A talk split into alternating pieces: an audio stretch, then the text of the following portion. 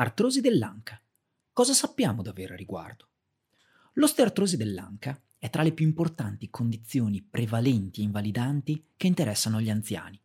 Pensate che esiste un rischio stimato del 25% nel corso della vita di una osteoartrosi dell'anca sintomatica nelle persone che vivono fino a 85 anni e quasi il 10% di rischio nel corso della vita di subire una sostituzione totale dell'anca per osteoartrosi allo stadio terminale.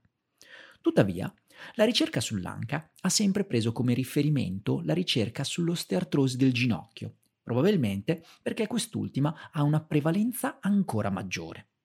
Nelle linee guida, infatti, troviamo spesso delle raccomandazioni generali per l'una e per l'altra condizione, nonché perché non è affatto raro trovarle anche combinate e in contemporanea nello stesso paziente.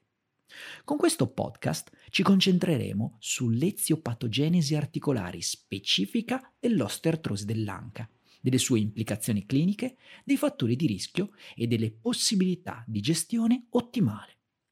Quello che sappiamo è che l'osteoartrosi è una condizione degenerativa e quindi, da clinici, più che concentrarci sulla fase terminale, dovremmo porre attenzione sulle prime fasi per agire in tempo e minimizzare gli effetti. Ma iniziamo subito dalla diagnosi. Con quali criteri si effettua una diagnosi di artrosi dell'anca? Beh, l'American College of Rheumatology ha stabilito dei criteri che sono comunemente usati per la diagnosi di osteoartrosi dell'anca nella pratica clinica. I criteri sono dolore all'anca, limitazione nei movimenti di rotazione interna o flessione, rigidità mattutina minore di 60 minuti e un'età maggiore di 50 anni. È spesso possibile diagnosticare l'artrosi dell'anca solamente sulla base della presentazione clinica, anche se l'indagine radiografica potrebbe tornare utile per confermare la diagnosi e soprattutto per monitorare la progressione della malattia. Il sistema più comune per la misurazione della gravità radiografica dell'osteoartrosi sono i gradi di Kellgren e di Lawrence, un sistema che utilizza 5 punti su una scala da 0 a 4, dove un punteggio maggiore di 2 indica una condizione artrosica. Più i punteggi di questa scala aumentano, meno spazio articolare è presente fra i due capi ossei, con un coinvolgimento di osteofiti o con presenza di sclerosi subcondrale nelle fasi avanzate. Oltre che radiograficamente, la malattia può essere monitorata anche con l'utilizzo di scale somministrate al paziente, come l'Oxford Hip Score, formata da 12 domande da sottoporre appunto al paziente. Comunque, sostanzialmente, troviamo spesso discordia fra sintomi del paziente e reperti radiografici. Non è raro infatti trovare reperti radiografici anomali in pazienti asintomatici. Dobbiamo essere bravi noi ad interpretare e soggettivare ogni situazione clinica che si presenta davanti. Per quanto riguarda la prevalenza, L'osteoartrosi radiografica e sintomatica dell'anca varia nella popolazione generale fra l'1 e il 10%. Queste differenze possono essere attribuite alle popolazioni che negli studi vengono esaminate, in base ai fattori di rischio presenti. Le due più grandi indagini effettuate negli Stati Uniti, ovvero il Johnston Country Osteoarthritis Project e il Framingham Osteoarthritis Study, avevano trovato tassi di prevalenza rispettivamente del 10 e del 4,2%. Probabilmente nella prima indagine i tassi erano più elevati perché la popolazione presa in esame era prevalentemente rurale, agricoltori e afroamericani, ovvero una popolazione che di base ha una probabilità maggiore di artrosi dell'anca. Nell'indagine cinese invece il Beijing Osteoarthritis Study, la prevalenza era notevolmente ridotta rispetto a quanto detto poco fa. Questo rispecchia la bassa prevalenza di osteoartrosi nella popolazione di etnia asiatica. Tuttavia queste differenze possono essere notevoli anche perché spesso i criteri utilizzati sono diversi. C'è chi utilizza come criteri quello radiografico e chi quello prettamente clinico. Concentriamoci ora sulla patogenesi dell'artrosi dell'anca. Il processo patogenetico dell'osteoartrosi d'anca non differisce da quello di altri distretti corporei in fondo. Sicuramente il carico biomeccanico è stato riconosciuto come il fattore principale che contribuisce all'alterazione dell'omeostasi del tessuto articolare. Viene cioè a mancare quell'equilibrio di sintesi e degrado del tessuto articolare, portando nel tempo ad una degenerazione dell'articolazione. Ad esempio, uno stress ripetitivo ed anomalo sulla superficie articolare si è dimostrato essere un componente che potrebbe avere conseguenze sui cambiamenti cellulari e molecolari coinvolti nella patogenesi, ovvero la diminuzione di collagene di tipo 2 e di proteoglicani, con aumento di mediatori pro-infiammatori e aumento di eventi cellulari apoptotici. Un ruolo importante nella patogenesi lo ricopre la giunzione osteocondrale. Quest'ultima è una zona che comprende l'osso subcondrale, appunto, e la cartilagine articolare. Essi agiscono come un'unità funzionale che risponde in modo coordinato ai carichi biomeccanici impressi.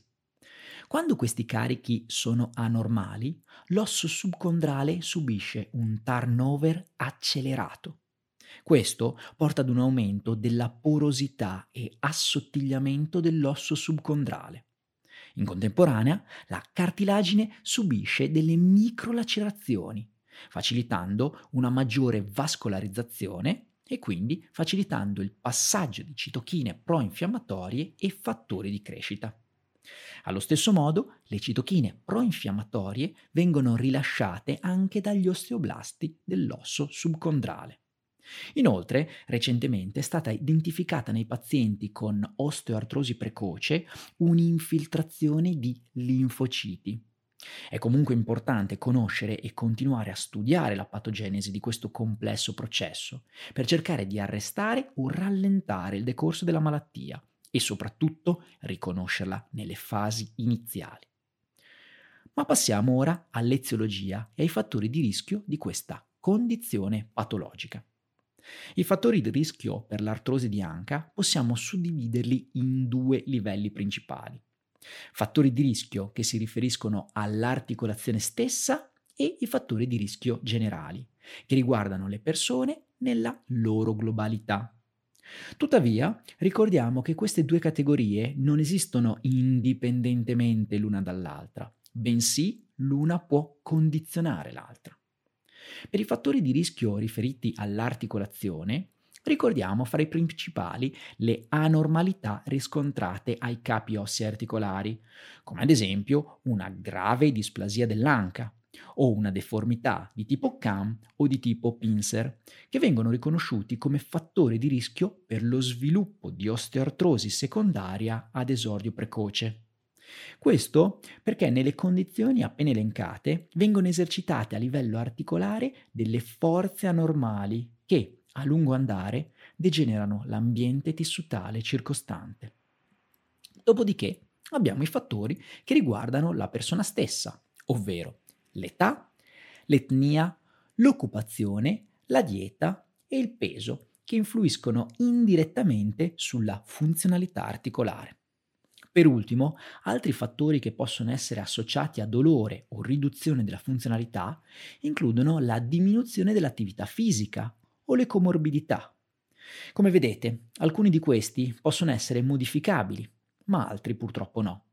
Sarà nostro dovere agire e cercare di modificare, a volte anche attraverso un approccio multidisciplinare, i fattori che maggiormente contribuiscono al mantenimento o all'avanzamento della patologia. Ad esempio, in un paziente obeso e con evidente riduzione di attività fisica, potremmo incentivarlo e trattarlo con esercizio terapeutico in associazione a un programma per la perdita di peso, utile alla diminuzione appunto del carico articolare. Ma passiamo ora alla fase che probabilmente come fisioterapisti potrebbe interessarci maggiormente, ovvero la gestione di un paziente con artrosi d'anca. Purtroppo la gestione di un paziente del genere potremmo definirla gestione palliativa o con il fine di diminuire il sintomo, poiché il processo di degenerazione articolare purtroppo non cessa. Spesso il paziente inizia ad essere trattato adeguatamente solamente dopo l'inizio dei sintomi, ma capite bene che a questo stadio la malattia articolare è generalmente ben consolidata e il danno articolare è significativo.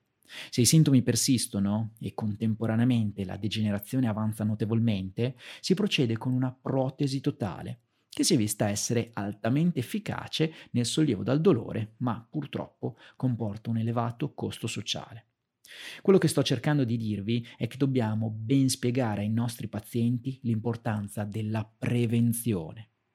Ma parliamo ora della fase riabilitativa nel paziente sintomatico.